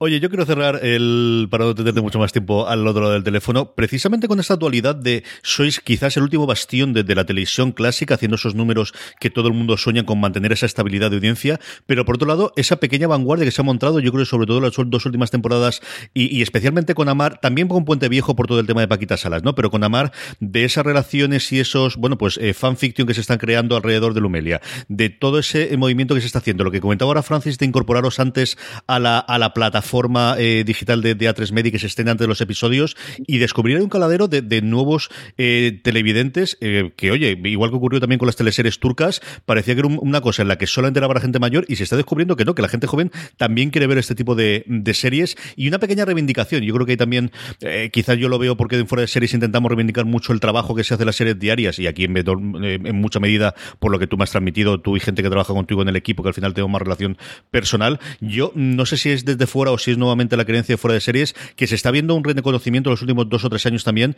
del trabajo que se hace en las series diarias en España, Borja. Hombre, yo creo que es... Eh, iba a decir que ya era hora, ¿no? Pero bueno, es, es muy difícil porque un... vamos a decirlo así, un género tan denostado como el culebrón, ¿no? Y siempre ha sido así un culebrón, y es como de una manera despectiva, pues no ha llamado la atención de mucha gente, y pese a que lo piensas y, y tanto como por Amar o por El Secreto de Puente Viejo, incluso otras diarias han pasado todos los actores de España. Lo que pasa, y yo creo que sí que es cierto, es que de unos años a esta parte eh, nos hemos dado cuenta, bueno, yo creo que todo el mundo, ¿no? Se da cuenta que, que había que innovar, porque ya no, ya no esto ya no es la televisión de hace cinco años, es que ahora compites, y lo decía ayer en la rueda de prensa, compites con, con cualquiera que encienda el ordenador, ponga Netflix, Amazon Prime Video, ponga H B O, quiero decir, o habrá YouTube, compites, el, el abanico se ha abierto. Con lo cual, esas series que ahora tú puedes ver en cualquier plataforma, en cualquier O T T, Eh, tiene una narrativa y una manera de contar las historias y una duración que, eh, bueno, es completamente diferente a lo que nosotros tenemos. La narrativa de, de una serie diaria normalmente suele ser lenta, pesada, tediosa, son gente hablando durante muchas, muchas secuencias, ¿no? Que al final es eso, ¿no? Son gente hablando de sus sentimientos, en el fondo, muy brocha gorda. Eh, y nosotros, por ejemplo, en Amar hace dos años, o hace tres, quisimos eh, cambiar esto por completo, quisimos cambiar la narrativa, la manera de contar las historias y el tipo de historias que contamos. Y, y metimos más, eh, más sitcom, metimos un thriller un, poco más, un poquito más moderno, de, dentro de nuestras limitaciones, que eso es un, también un problema eh, y una virtud a la vez, porque también lo dijo esto en la rueda de prensa, eh, es lo que nosotros, nosotros no podemos hacer cosas que hace una serie, un prime time o una serie para una plataforma, no lo podemos, pero precisamente podemos hacer cosas que esas series no pueden hacer, como es tener eh, doscientos cincuenta capítulos para, eh, pues eso, para trabajar mucho un personaje, uh-huh. para dotarle de complejidad, eh, para ahondar en sus conflictos. Podemos hacer una serie de cosas que de repente el espectador Eh, bueno, lo ve como novedoso. Quiero decir, el envoltorio cada vez es mejor, es más bonito, es, es, es más cómodo para el espectador porque las secuencias duran menos, tiene más ritmo y tal, y a la vez eh, entra en un código diferente de decir, bueno, igual no tengo que tener secuencias de, de, ¿no? de acción, o en el thriller no tengo que tener acción, o en el amor no tengo que tener estas cosas, cuatro retazos para enterarme en una relación. Igual puedo eh, buscar algo, ver algo que se asemeja más a la, a la vida real en cuanto al tiempo, ¿no? Y una vez que el espectador entra en ese código, eh, yo creo que sale, sale reforzado cuando ve, por ejemplo, nuestra serie. Porque, como digo, eh, tienes la posibilidad de coger los elementos de las series de ahora de fuera, es decir, el ritmo, la, la factura, más o menos, ¿eh? Todo esto lo digo con pinzas, pero a la vez entrarte en un, bueno, en, un, en una manera nueva de ver historias. Y esto está pasando, que la gente joven está entrando en esto. Las series turcas están siendo un boom. Bueno, nosotros hemos tenido la gran suerte de que la pareja de Luisita y Amelia eh, haya funcionado tan bien en la comunidad de internet, hasta el punto que se ha creado un universo fandom alrededor eh, difícil de manejar, porque al final no puedes saber, hay que andar, ¿no?, con pinzas de ver qué es lo que haces y, y, y qué no, pero, pero es que es, es muy bonito, es muy bonito haber acercado una serie como esta, tan longeva, de tantos años, que ha, bueno, que era una serie muy, de, muy, muy par, de color pardo, no sé, o sea, color sepia. Y ahora yo creo que ahora tiene muchísima luz y muchísimo ritmo y, y bueno, pues nosotros estamos muy orgullosos de lo que estamos haciendo ahora. Pues querido, un abrazo muy muy fuerte, que vaya de verdad muy muy bien esta eh, octava temporada ya de Amar es para siempre, y nos vemos dentro de nada y ya contaremos más cosas también sobre esto. Un abrazo muy fuerte, Borja. Un abrazo para todos y gracias por el apoyo que nos dais siempre. Un abrazo enorme, Borja. Hasta luego. Pues de Antena tres saltamos a Televisión Española, y es que por fin hemos podido ver algo de Malaca. Francis, yo he visto los dos primeros episodios que están en Televisión Española la semana pasada. Tú has podido ver el primero. Y hombre, al final, como malagueño pro, cuéntame qué te ha parecido al menos el primer episodio de Malaca. Pues he visto el primero eh, y tengo mis pros y mis contras, ¿eh? Tengo mis pros y mis contras. Eh, creo que hay algunos actores como eh, principalmente Salva Reina y, y Maggie Cibantos, eh, también el personaje que la actriz que hace de la Tota, Laura Baena, que, que creo que están muy bien. Hay otros que me han parecido más flojitos y, y me sacaban. Y, y con el... Creo que el guión quizás es lo mejor que tiene la serie, al menos eso, solo es el primer episodio, solo he visto el primero, ¿eh? Necesito eh, ver más para tener una opinión bien formada, pero el guión me ha parecido lo más potente de la serie, la dirección me ha parecido de lo más flojo, había algunas partes mmm, que, que me rechinaban mucho dentro de, de toda la historia, creo que la serie baja el nivel, y bueno, mmm, creo que al final es eh, los creadores son Daniel Corpas y Samuel Pinazo, creo que se queda en una cosa entre, no, no sé si tú lo ves así, ¿eh? Pero una especie de, de Wire, pero en vez de Baltimore, Málaga, y de un eh, de Shield también, con este personaje, este protagonista antihéroe que es el, el personaje de, de Salva Reina, que creo que cuando intenta ser esas series o cuando va por ahí, eh, es una serie mejor. Creo que tiene otras partes en las que no tiene bien claro qué quiere contar más allá de la trama principal, que es una trama de un policía corrupto, eh, con el tráfico de drogas en la Costa del Sol, principalmente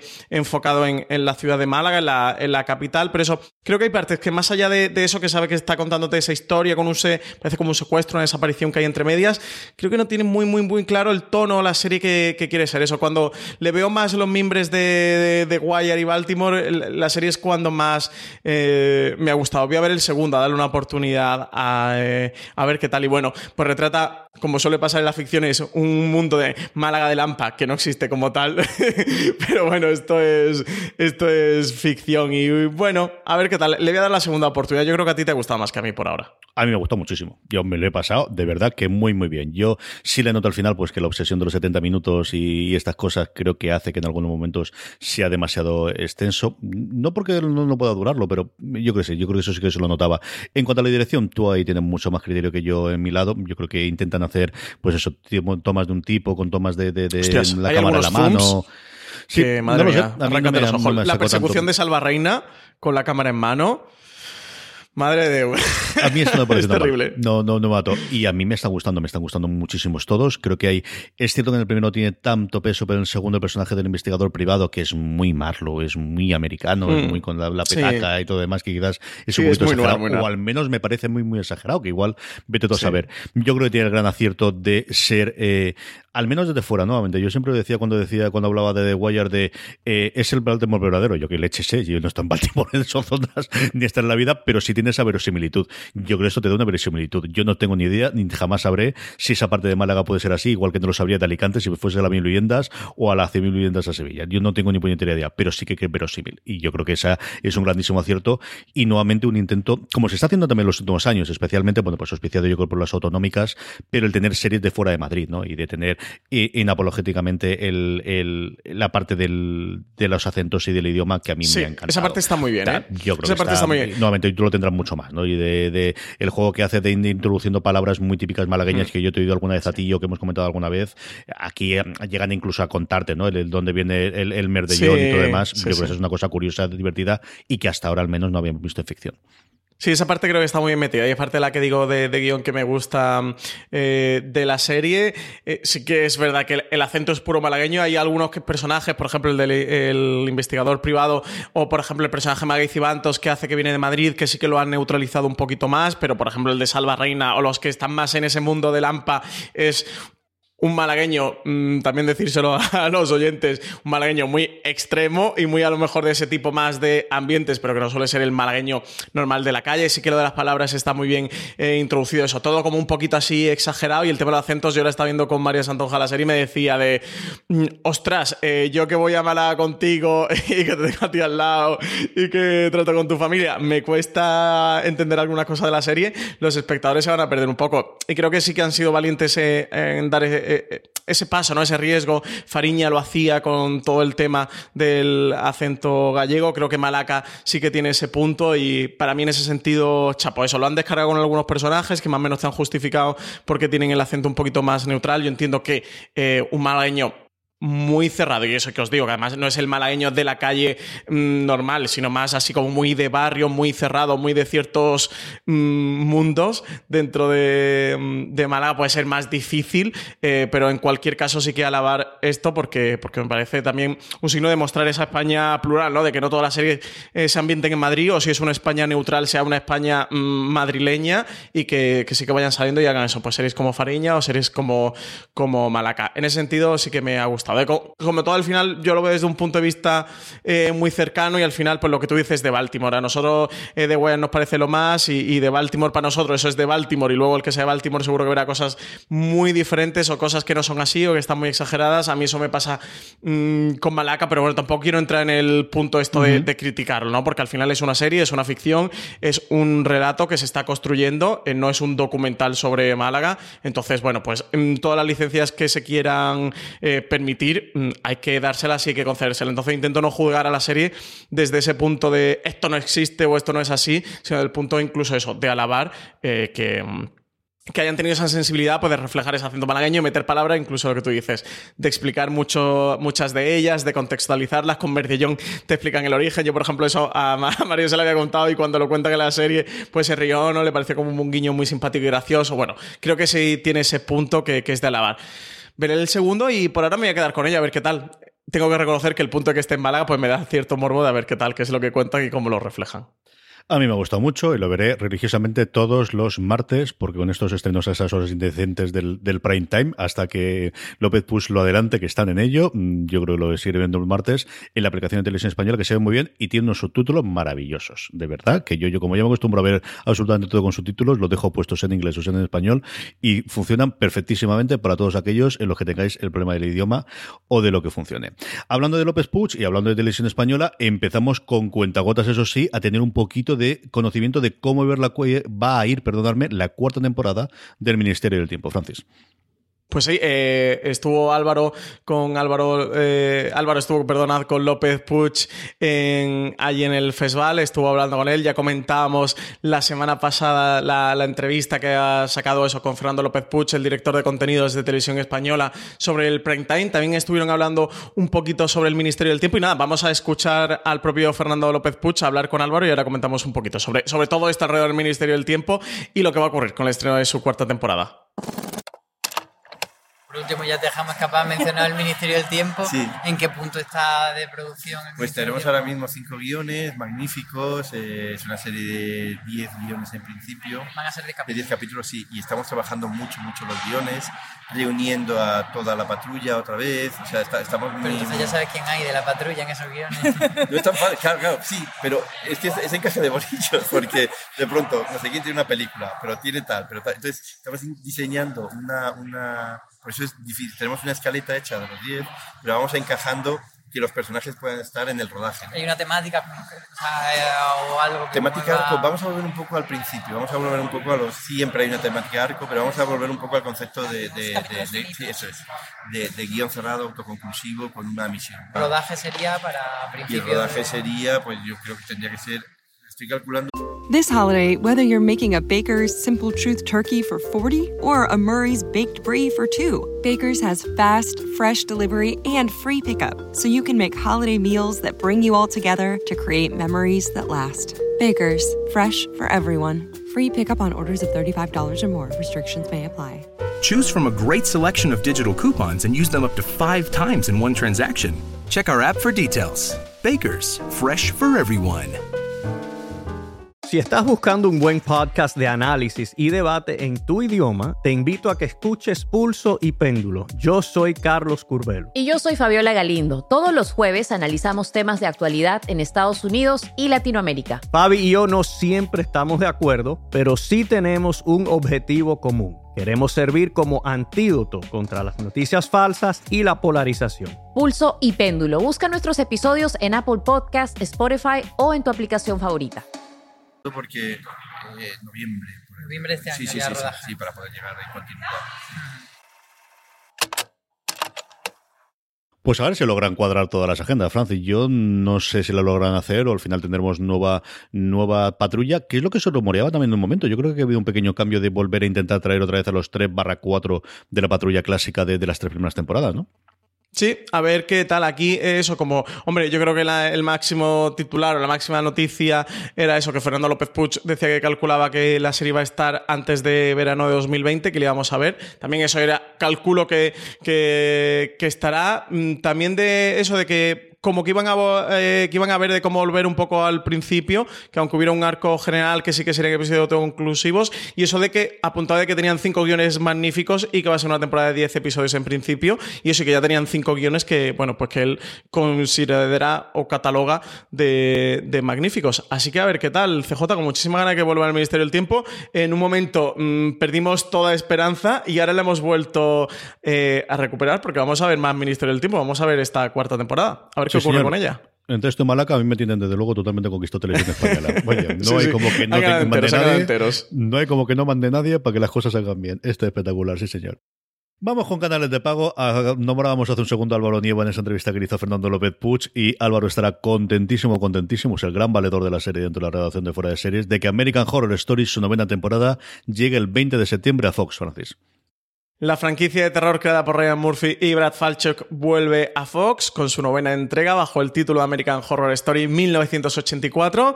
La serie, que como en temporadas anteriores cambia de personajes y tramas, va a girar en torno a clásicos de, de, cultura, de la cultura americana. Esta temporada hará referencia a la obra homónima de George Orwell, además de conocidas películas de terror y slashers que triunfaron en el cine durante ese mismo año, como fue, por ejemplo, Viernes trece. Una intro que ya se ha podido ver, C J, la cabecera de, de este American Horror Story mil novecientos ochenta y cuatro, mmm, es pop ochentero absoluto, ¿eh? Es una auténtica uh-huh. eh, maravilla la, la cabecera. Yo estoy hasta por ponerme, sé que todos los años, digo aquí en streaming, siempre digo lo mismo, que, que este año va a ser el que yo vea la temporada de American Horror Story. Voy a volver a hacer esta promesa, como diría, como diría Valen, mentiroso, mentira. Puede que no la vea American Horror Story esta novena temporada, pero voy a hacer la intención de ponerme con ella y verla. Aquello de que, de que vaya a ir en torno a la obra homónima de George Orwell de mil novecientos ochenta y cuatro y vaya a tener esta referencias a películas de terror y slasher y este por ahí Viernes trece, me llama muchísimo la atención.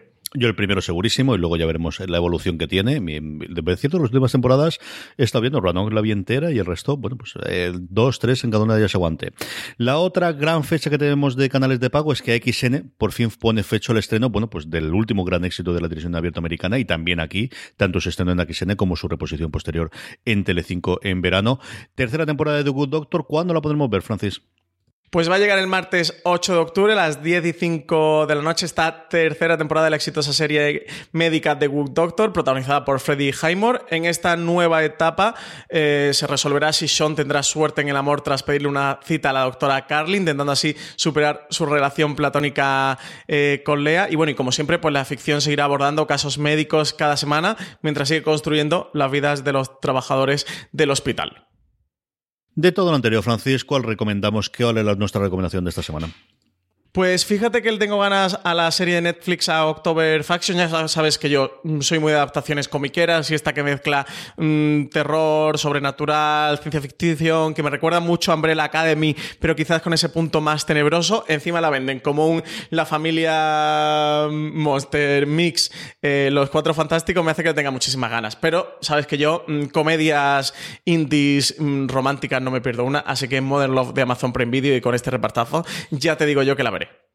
Yo estoy contigo. A mí también me atrae muchísimo October Faction, pero de verdad que no se han dado nada, nada, nada, nada de información Netflix sobre ella, así que pues me quedo con algo que sí que he probado ya, al menos los tres episodios, como decía antes, que es Criminal. Estoy loco por ver los tres episodios ingleses y ya tiraremos allí con los franceses y los alemanes, igual también me pongo con ellos, pero luego los ingleses fundamentalmente y los franceses también, que a mí y el far, oír en francés es una de estas cosas que de vez en cuando me, me gusta hacer. Eso lo veremos y estaremos aquí para comentarlos. So, pero para eso tienes que ver eh, eh, Versalles, Eh, C J, la de Movistar Plus. Pues sí, Movistar. Sí debería también. Mira Plus, que Francia. Me gusta. Mira que me cae bien el que, que le hice una entrevista en su momento en Madrid. Mira que no podía ser más encantador el protagonista de Versalles. Y es una de las que tengo ahí pendiente de época. Y yo creo que es además una que a Lorena le gustaría. Chico, al final en el cajón de, de, de la pila está indecente de series que si no enganchamos al principio no podemos ver. Vamos con los Power Rankings, vamos con las series más vistas, como os decía antes, con ojo spoiler, novedades muy muy grandes, especialmente en la cúpula, las series eh, más vistas por las audiencias de fuera de series a lo largo de esta semana pasada. Una Power Rankings, un listado que hacemos todas las semanas a partir de una encuesta que realizamos en fuera de series punto com, que os cargamos todas las series, todas las, senama, las semanas, perdonadme, para que contestéis y que, como siempre os digo, la forma más sencilla de que os acordéis de hacerla y de esa forma que vuestras series preferidas estén muy arriba es que os unáis a nuestro grupo de Telegram, telegram.me barra fuera de series, donde podéis, por un lado, hablar diariamente con más de mil personas. Sí, mil personas tenemos en nuestro grupo de Telegram que hablan diariamente sobre series de televisión y se recomiendan y se aconsejan y d- discuten sobre cuáles les han gustado y les han dejado de gustar. Y sobre todo, luego os notificamos cuando colgamos esa encuesta para que nada, en cuestión de diez a quince segundos nos pongáis vuestras tres series favoritas de la semana. De esa forma es como hacemos nuestro Power Rankings y luego hacernos las preguntas que queráis, que respondemos siempre al final del programa en streaming. Empezamos Una, de verdad con muchísimas novedades, solo lo veréis. El puesto número diez, de nuevo, vuelve a entrar Derry Girls, una maravilla cuyas dos temporadas se pueden disfrutar en Netflix.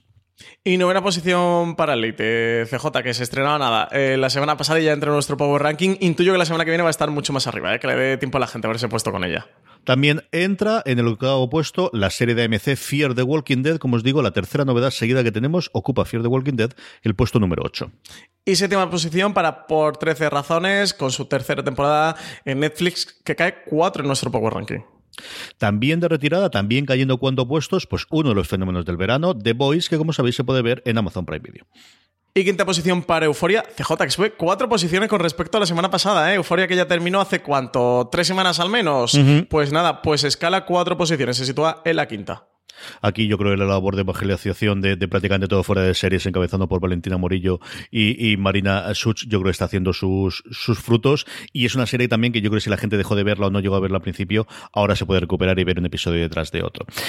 El cuarto, pues lo que tiene que ser, ahí está, a ver si sube un poquito, la mejor serie que a día de hoy está en emisión, Succession, que se podéis disfrutar porque no hay otra forma de ver esto en H B O España. Y tercera posición para Carnival Row, serie de Amazon Prime Video, que entra también en nuestro Power Ranking directa, la tercera posición. Y cae un puesto, y esta es la noticia, Mindhunter deja el puesto de privilegio, la serie de Netflix se queda en el puesto número dos. Y se la deja Cristal Oscuro, La Era de la Resistencia, serie también disponible en Netflix, que entra por primera vez en nuestro Power Ranking, que yo todavía no me he podido poner con ella. C J, no sé qué tal está, pero las críticas, comentarios, los twitters que he visto alrededor de ella hablan bastante bien, ¿eh? Es una absoluta delicia, es preciosa de ver, es una cosa más bonita que las pesetas, de verdad que es una preciosidad, y juega pues, evidentemente con el tono retro y con el tono de, de, de nostalgia de la gente que vio en su momento la película, que a mí me pilló joven. Yo digo, yo creo que es la primera o segunda película que tengo recuerdo, y no me acuerdo prácticamente nada de ella, de ir al cine para verla. Eh, es una verdadera belleza de serie, de verdad, si no se habéis acercado a ella todavía, porque es que son de muñequicos, no. Y, y al menos ver el primer episodio de Cristal Oscuro, la Resistencia, que lo agradeceréis. Terminamos el programa con las preguntas de los oyentes, preguntas que nos llegan por Twitter, que nos llegan por Facebook, que nos llegan por Instagram, todas las redes sociales, como ya sabéis, fuera de series directamente, o también fundamentalmente nos llegan en esa encuesta que hacemos para todos los eh, todas las semanas en, en nuestro grupo de Telegram. Antonio M., en fin, eh, ¿cómo se nota que Francis es el que ordena las preguntas en el programa? Ahora es. Hola, Francis. Este mensaje es solo una excusa para que puedas hablar de The New Pop por si no habéis encontrado ninguna oportunidad durante el programa. De nada. No sé si me gusta más que le hayas puesto la primera o que Antonio piense que tú necesitas una excusa para hablar de The New Pop. Hala, dale caña. Muchísimas gracias, Antonio. Pues nada, yo sigo viendo el, el teaser, C J, aquí a falta que nos saquen el tráiler y, y fecha de estreno. Dale las gracias, Antonio. Me parece una bellísima persona, un detalle precioso que, que se haya acordado de volver a mencionar The New Pop, porque ya hace cuánto, dos programas que no hablamos de The New Pop, C J, esto no puede pasar. Esto no puede pasar, en streaming esto no puede pasar. De aquí al streaming hay que hablar toda la semana de The New Pope. Antonio, escríbenos para la semana que viene, que sigamos hablando de The New Pope. Escríbenos de nuevo. Y todavía no tenemos ni fecha de estreno. Madre mía de mi alma, cómo estará el patio. Desgraciadamente, desgraciadamente. Más preguntas, Francis. Carlos Martín decía, buenas panteras, raro es el mes que no aparecen noticias sobre una nueva plataforma. Esto hace que cada vez se guida más la parrilla y que debas estar abonado a muchísimas plataformas si quieres ver lo que antes podías ver teniendo una o dos. ¿No creéis que todo esto al final implicará que la gente vuelva a utilizar la des- las descargas ilegales? Yo tengo Movistar, Netflix y Amazon y no estoy dispuesto a abonarme en ninguna más, lo que implica ver las demás series de forma ilegal o no verlas. Un saludo, fieras. C J, cuenta, ¿qué te ¿Qué? parece a ti todo yo? esto? Empieza tú. Que no es necesario ver series. O sea, lo primero que tenemos que acordarnos es no tenemos un derecho a ver series. Tenemos derecho a la vivienda, tenemos derecho a la alimentación, a la sanidad, a la educación. Bueno, derecho a la vivienda no, que también sale bastante no, caro, también te digo. Sí, vamos a ver, no tienes derecho a una, una casa de trescientos metros cuadrados. Eso es otra cosa distinta y eso es algo distinto. Pero no hay un derecho a ver las series. Entonces, dicho de esas cortas, igual que yo no tengo, si quiero ver todos los libros, lo tengo, es cierto que al final es una cuestión de lo que venimos. Y es cierto, como decía Carlos, y, y yo recuerdo en su momento comentar esto, cuando la gente se comentaba el precio de Movistar Plus cuando compró Canal Plus de es que muchísimo dinero, y diré, ya veréis cuando llegue la fragmentación, cuando lleguen todas las plataformas y de repente haya ocho o diez, ¿cómo va a estar la cosa? Bueno, pues es lo que nos ha tocado vivir aquí a día de hoy. Eso es el juego, es que eh, yo creo que esto va a durar eternamente, pues nada, dura eternamente. Yo creo que en cuatro o cinco años todo el mundo que, que vea que no le saca rentabilidad a su proyecto, volverá a vender las series a Netflix, porque aquí ha habido la dualidad de todo el mundo quiere vender la plataforma porque ve que realmente ahí es donde está el dinero, a excepción de los pequeñitos que son los channels que se van a meter dentro, que, que es la, a ver qué es lo que ocurre. Entonces, yo creo que aquí es, ¿va a aumentar la piratería? Yo no sé si se ha llegado a ir nunca. Eh, yo creo que siempre ha existido y siempre existirá y siempre habrá las posibilidades mientras técnicamente sea posible.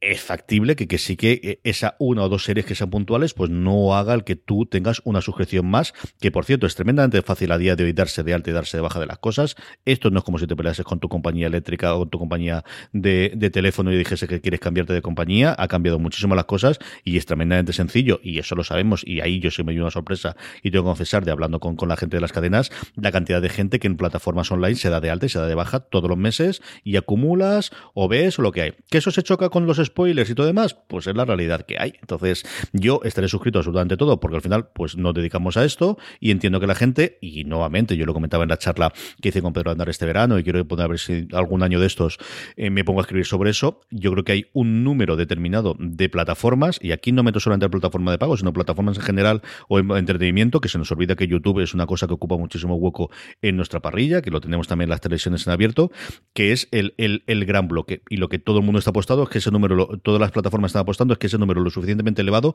para que ellos también entren. Y eso tendremos la respuesta en cuestión de tres o cuatro años, Francis.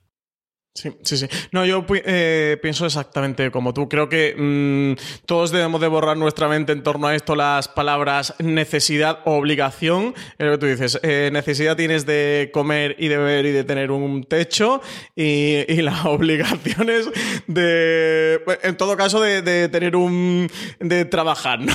y, y, y ganar dinero para poder mantenerte y, y poder tener todo eso alrededor. Más allá de ahí, eh, creo que hablar eh, de series en torno a necesidad o obligación, obligaciones o las obligaciones pueden ser laboral, laborales o, o familiares o éticas o morales, pero de ver series nadie tiene ninguna obligación. Esto es entretenimiento, esto es eh, cultura como producto cultural. La mayoría o en, o en su gran mayoría eh, sí que podemos entender más este punto de eh, acceso, por llamarlo de, de alguna manera, pero es que las plataformas también son accesibles. C J, al final yo creo que también estamos viendo, eh, gracias a que haya muchas, eh, que, que los precios se están limando. Fíjate lo de Apple, que son cinco uh-huh. euros, lo de Disney van a ser siete, Netflix lo puedes tener por ocho, H B O lo puedes tener por ocho, Filming son ocho euros también, Stars Play son cuatro, ¿no? O cinco, eh, Acorn también son cuatro o cinco. Sí, se es recortarán, decir... Sky ya recortó de, de la entrada porque vio que era demasiado elevado, y nuevamente, es decir, que por otro lado, es decir, yo creo que lo, lo, las personas y a los humanos nos hacen humanos en la parte de la cultura. Yo en eso estoy totalmente de acuerdo, y creo que si no es una necesidad básica sí que la tenéis. Yo lo que creo es que no se puede exagerar de para poder ser una persona realizada necesito poder tener todo esto gratis. O sea, no, esto sí, no o puede nos ser. Obliga. Y, yo creo que, de... y claro, Netflix y nos obliga. La gran diferencia de cuando yo descargaba las series hace catorce años es que entonces no había una alternativa que me pudiesen pagar. O sea, yo mi grito cuando empezamos Fuera de Series hace trece años no era quiero que me den toda la serie gratis, es dejadme pagar por ver esto bien. Es que al final me es más barato por un lado, pero sobre todo es que veo mejor las series si puedo descargarlo porque está en mejor calidad. Eso a día de hoy, ese discurso no existe. Entonces el, el, el, el llevarle el discurso de tengo derecho a que me lo den todo gratis, yo comprendo que hay gente que sí, y yo conozco gente alrededor, y no es que cobren poco, y no es que tengo, no, no, es que se ha metido la dinámica de le es más cómodo, le es más sencillo tener esta de aquí.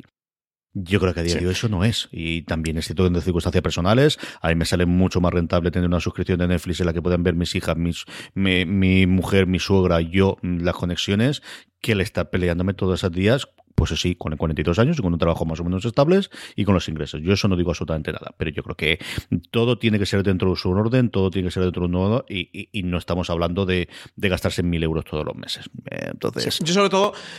Aquí siempre es hacer um, una llamada a la racionalidad y la responsabilidad, que es eh, pensad que todas estas plataformas están saliendo y que hay tantas series, tantas series que queréis ver porque hay mucha gente que está pagando esas plataformas. Si de repente la gente no paga esas plataformas, habrá menos plataformas que pagar y muchas menos series que ver. Que al final también toda esta proliferación de series de televisión y de plataformas es porque están viendo que la gente está dispuesta a pagarla y que la gente la está pagando. Entonces, si ahora dice, bueno, como hay muchas plataformas y yo quiero ver muchas series que están en muchas plataformas, pues entonces no pago ningún y pirateo. Vale, no habrá entonces tantas series ni habrá tantas plataformas y volveremos otra vez a la televisión de los años sesenta, los años ochenta o los años noventa. Yo creo que tan eh, catastrofista no será, Francis. Es decir, esto ha llegado para quedarse, lo que funciona. Yo creo que cada cual somos más adultos, sabemos lo que estamos haciendo. A ver cómo evoluciona, uno, pero, incluido pero también hacer esta llamada un poco a la responsabilidad de, del que no pagues, eh, no da exactamente yo lo igual. Que no creo, de todas formas, lo que creo es que no te puedes, es decir, si no pagas no te puedes poner exquisito después. O sea, yo sí, creo que eso de, de, de, de, de no pagar y quejarte, eso ya es un poquito exagerado. Y algunos tienen, sí, por ahí, eso sí es cierto. Sí, sí. Yo de todas formas sí que... sí que, que creo eso, que al final, eh, bueno, también te puedes estar dando de alta y de baja. Yo entiendo que haya gente que diga, yo no me puedo gastar más de diez euros o más de veinte euros y ese es mi tope. Pero te puedes ir dando de alta y dando de baja. Pues aprovechas que en Disney Plus esté todo de Mandalorian. Si te la quieres ver y te das de alta, te ves de Mandalorian y te das de baja.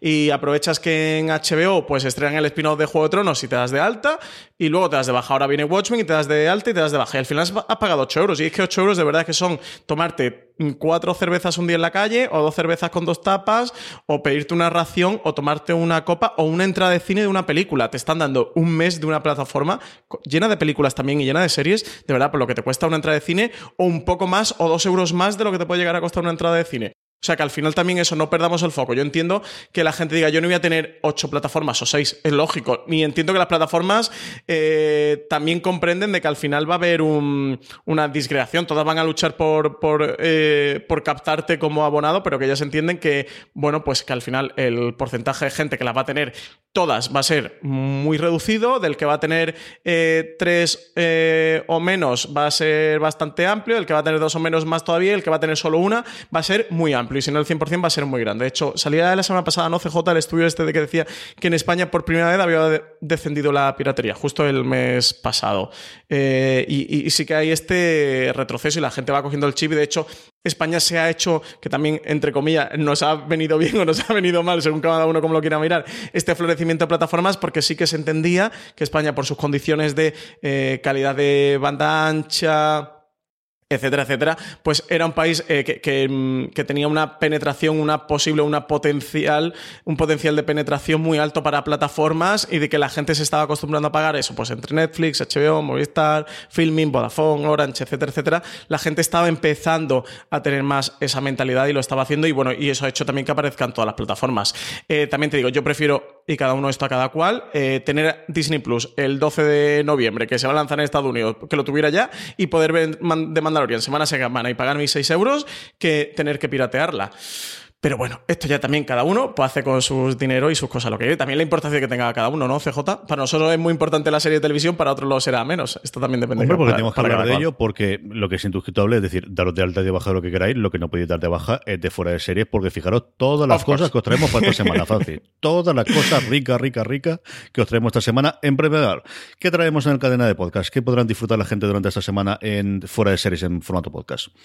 Pues nos hemos quedado sin calamares y sin chopo y sin chopitos, C J, pero tenemos en la cadena de podcast el gran angular, el legado de Perdidos. Se cumple aniversario de Perdidos, diez años ya del final, C J, diez años del final de Perdidos, ¿quién lo diría?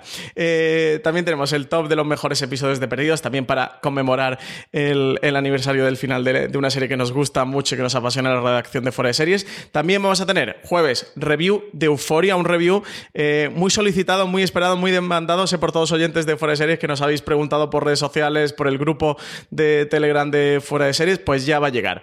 Y luego, en cuanto a la web, C J, eh, recomendar la entrevista a Mark Strong de Mania Such, de la que antes hemos puesto el corte, un corte que lo habéis escuchado en inglés, pero tenéis la entrevista íntegra y en castellano en la web en fuera de series punto com y la tenéis en las notas de este programa. Deslizad hacia abajo. Si lo estáis viendo en la pantalla de vuestro móvil, estáis escuchando este podcast en la pantalla de vuestro móvil, deslizáis hacia abajo y ahí en las notas del programa tendréis la entrevista de Mark Strong y también tendréis otra a Nacho Carretero por eh, eh, Marichu Lazábal, que habla sobre la serie En el corredor de la muerte. Se basaron en su libro para hacer eh, la serie de, de televisión de Bambú eh, Producciones. Él fue al festival a presentar la serie. Allí también estuvo Marichu Lazábal y le he hecho una entrevista magnífica que a todos los que disfruten En el corredor de la muerte o se quieran poner con ella, sin duda se la recomiendo.